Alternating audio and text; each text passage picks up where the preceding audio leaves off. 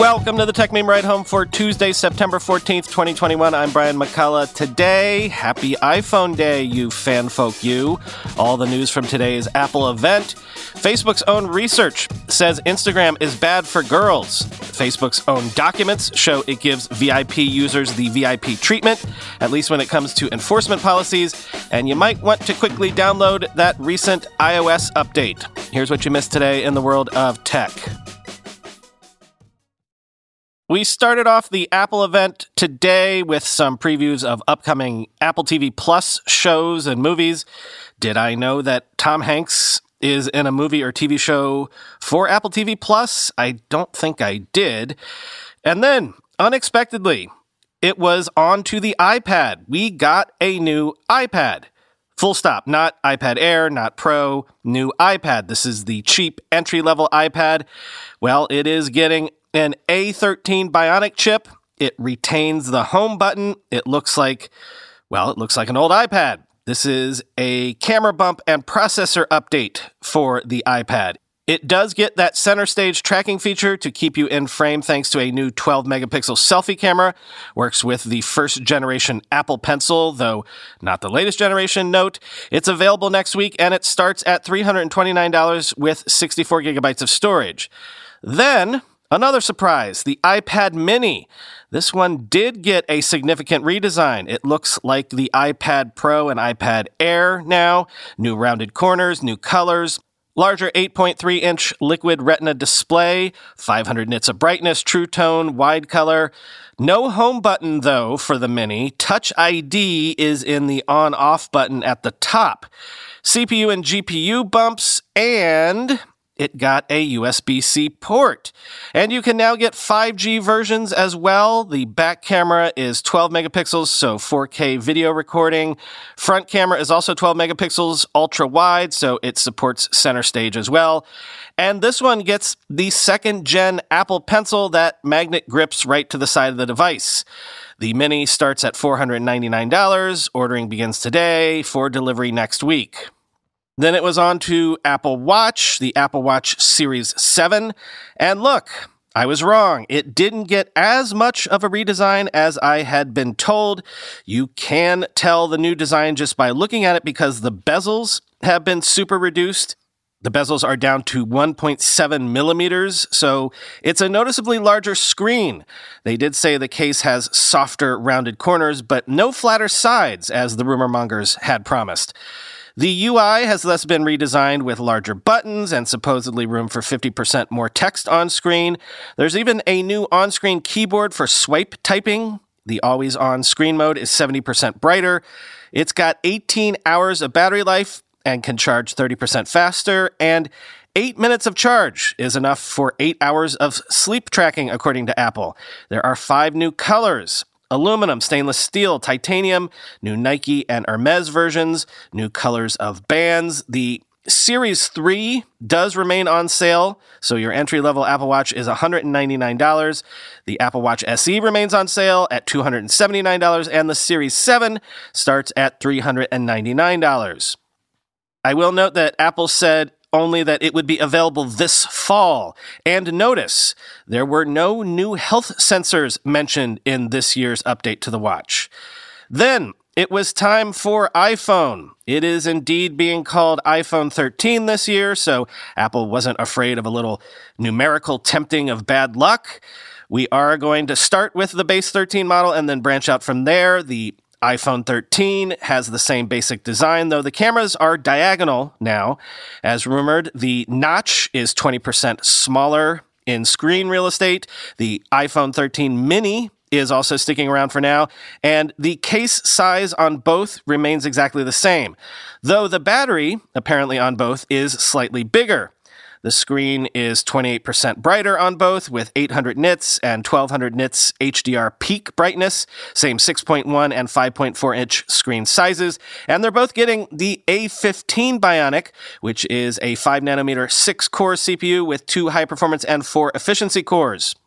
There's a 16 core neural engine, Though folks on Twitter kept pointing out that Apple would say things like, these phones are 30% faster than the competition at X. That's unusual because normally Apple would mention that the new phones would be faster than Apple's own previous phones. So that suggests that these chips aren't really that massive of an upgrade. As for the dual camera system, it captures 47% more light. Both the 13s have sensor shift stabilization. One of the two cameras is now 12 megapixels wide. And as for the video, this was interesting. How about rack focus? Now available for when you shoot video. So, you know, focus up close, then without cutting or doing anything, focus on the background of the same shot. Think of it as portrait mode for video. You can tap to shift focus at any time, tap again to lock focus on a subject, but the focus also transitions, which happens automatically. It even anticipates when a subject is going to enter the frame or look at another subject in frame to shift the focus to them. Even with all the new capabilities, Apple claims the Mini will get an hour and a half better battery life than the 12 Mini. The iPhone 13 will apparently get two and a half hours of more battery life than the iPhone 12. The Mini starts at $699 and the 13 starts at $799, but the starting capacity on both is getting a boost to 128 gigabytes with a new 512 gigabyte option on the high end. If that sounds to you like they transferred a lot of Pro features to the normal iPhone, you might wonder what the Pro phones will get. Well, the design on the Pros is also largely the same, though that camera bump, at least to me, looks significantly bigger. There's the 20% smaller notch again, and there's four new finishes graphite, gold, silver, and Sierra blue. And yes, the Pro Max is there too, but no, the Pro iPhones did not move to USB C like Apple's other Pro product lines. They've got the same new A15 Bionic chip, but in the Pro models, there's a five core GPU. Really, with the pros, the headline feature is what they're calling the Super Retina XDR display. A thousand nits peak brightness with ProMotion variable refresh rate. Can go from 10 hertz to 120 hertz. iOS has been optimized to take advantage of the variable refresh right on down to how quickly your finger moves on the screen. As someone joked on Twitter, you can now doom scroll at 120 hertz. The entire camera system is new.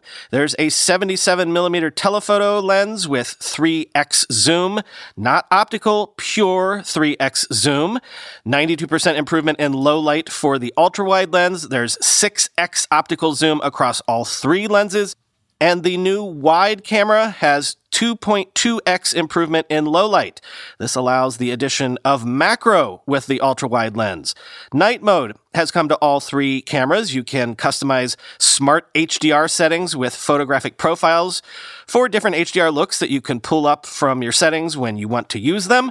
As for video recording, there's a new cinematic mode, which creates a depth map in the video. So you can change bokeh even after the video has been shot. There's also ProRes 4K 30 recording. Note that both the Pro and the Pro Max have the same camera systems, I believe, so no longer does the Pro Max inexplicably have slightly better cameras than the Pro.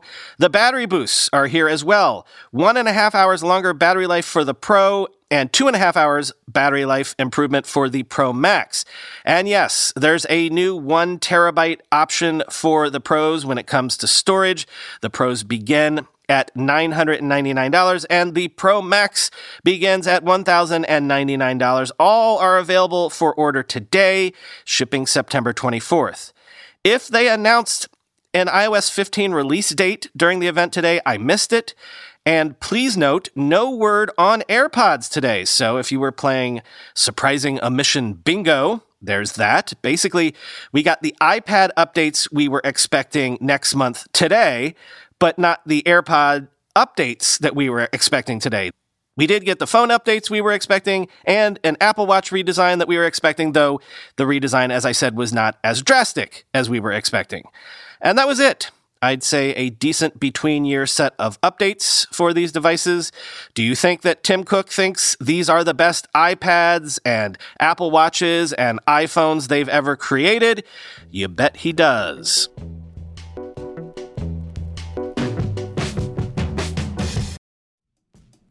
With everybody fighting for attention, how can your business stand out and connect with customers? Easy. Get Constant Contact. Constant Contact's award winning marketing platform has helped millions of small businesses stand out, stay top of mind, and see big results fast. Constant Contact makes it easy to promote your business with powerful tools like email and SMS marketing, social media posting, and even events management. With Constant Contact, you'll reach new audiences, grow your customer list, and communicate more effectively to sell more, raise more, and fast track growth. Don't know much about marketing? No sweat. Constant Contact's writing assistance tools and automation features help you say the right thing at the right time, every time. Plus, you can send with confidence knowing your emails are actually reaching your customers thanks to Constant Contact's best in class 97% deliverability rate.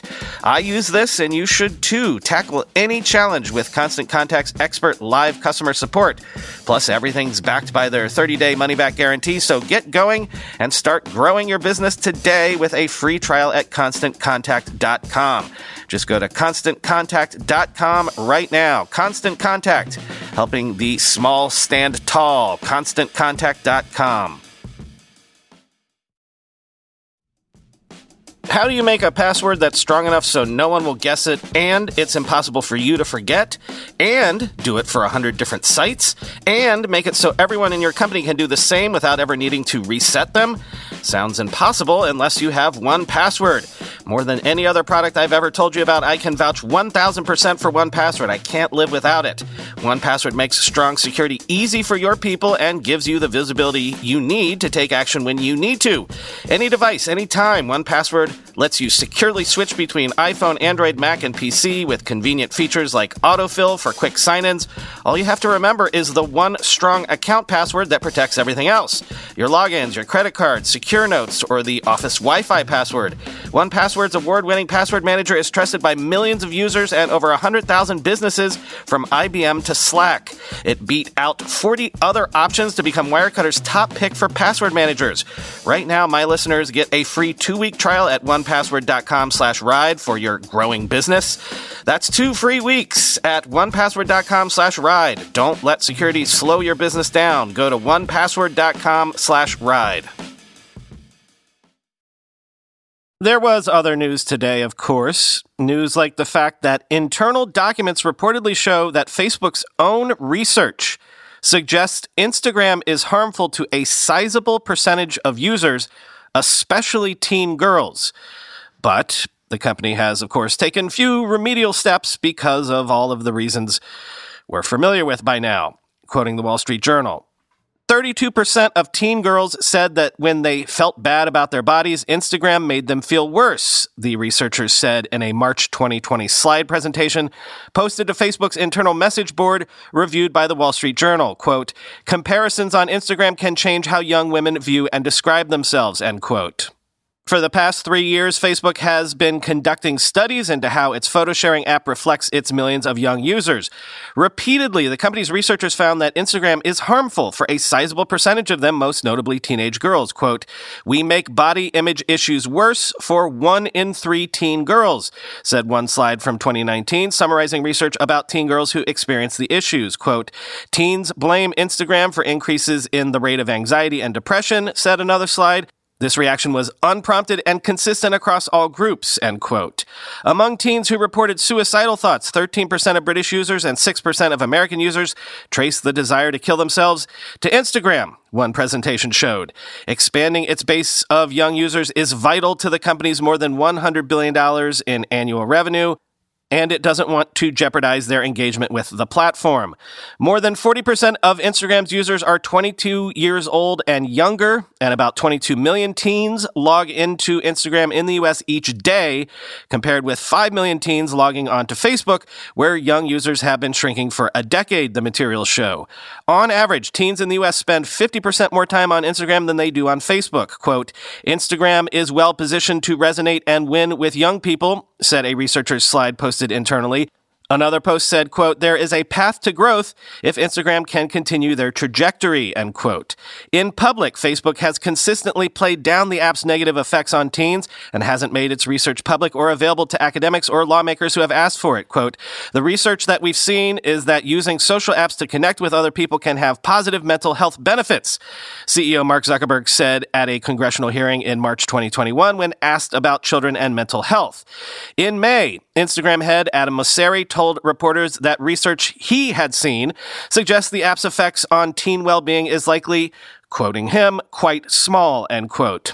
In a recent interview, Mr. Mosseri said, quote, In no way do I mean to diminish these issues. Some of these issues mentioned in this story aren't necessarily widespread, but their impact on people may be huge, end quote.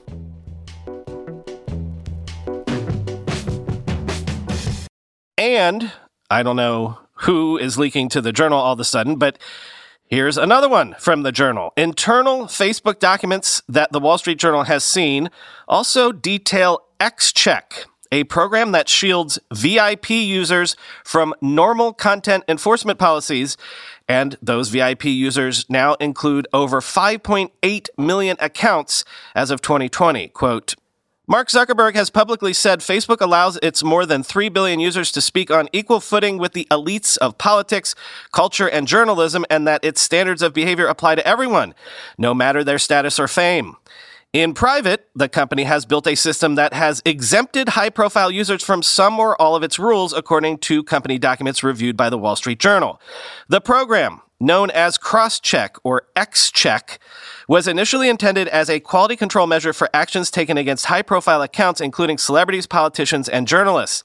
Today, it shields millions of VIP users from the company's normal enforcement process, the documents show.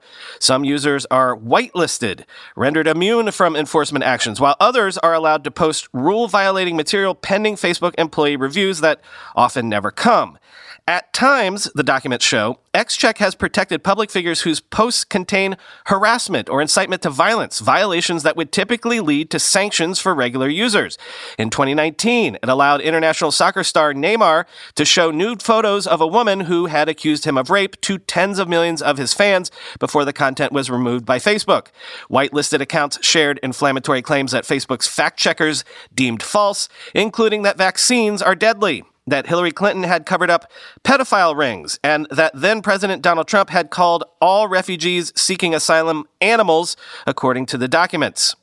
A 2019 internal review of Facebook's whitelisting practices marked attorney client privileged, found favoritism to those users to be both widespread and, quote, not publicly defensible, end quote. Quote, we are not actually doing what we say we do publicly, said the confidential review. It called the company's actions, quote, a breach of trust and added, quote, unlike the rest of our community, these people can violate our standards without any consequences, end quote. Despite attempts to rein it in, XCheck grew to include at least 5.8 million users in 2020, documents show. In its struggle to accurately moderate a torrent of content and avoid negative attention, Facebook created invisible elite tiers within the social network. In describing the system, Facebook has misled the public and its own oversight board, a body that Facebook created to ensure the accountability of the company's enforcement systems, end quote. So, good to see that Facebook hasn't changed at all. It always and ever will just say it has changed or says it will change or what's their mantra? It knows it needs to do better.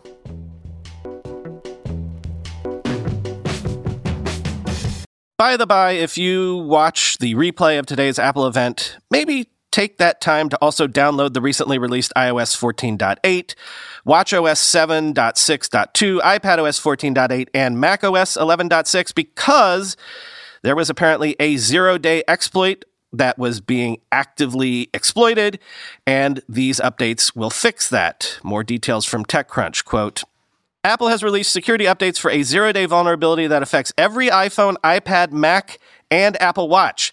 Citizen Lab, which discovered the vulnerability and was credited with the find, urges users to immediately update their devices. The technology giant said iOS 14.8 for iPhones and iPads, as well as new updates for Apple Watch and macOS, will fix at least one vulnerability that it said, quote, may have been actively exploited, end quote. Citizen Lab said it has now discovered new artifacts of the forced entry vulnerability, details it first revealed in August as part of an investigation into the use of a zero day vulnerability that was used to silently hack into iPhones belonging to at least one Bahraini activist. Last month, Citizen Lab said the zero day flaw, named as such since it gives companies zero days to roll out a fix, took advantage of a flaw in Apple's iMessage, which was exploited to push the Pegasus spyware developed by Israeli firm NSO Group to the activist's phone.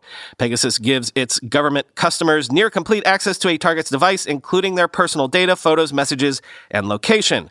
The breach was significant because the flaws exploited the latest iPhone software at the time, both iOS 14.4 and later iOS 14.6, which Apple released in May.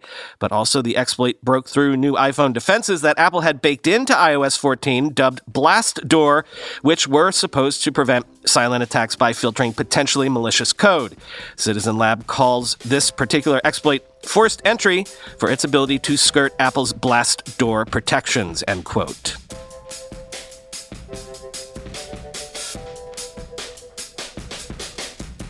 All right, here it is, everybody. The final round, the final showdown. And I guess we knew it was going to come down to this in the hashtag World Cup of Entrepreneurs. Who, at long last, is the better entrepreneur, Steve Jobs or Elon Musk? Go to the at TechMeme podcast Twitter account and go vote. I'm going to let the voting go slightly longer than I have been, so that you'll have plenty of time to cast your vote. And also retweet the ballot so lots of others can vote. Let's have this out once and for all. Talk to you tomorrow.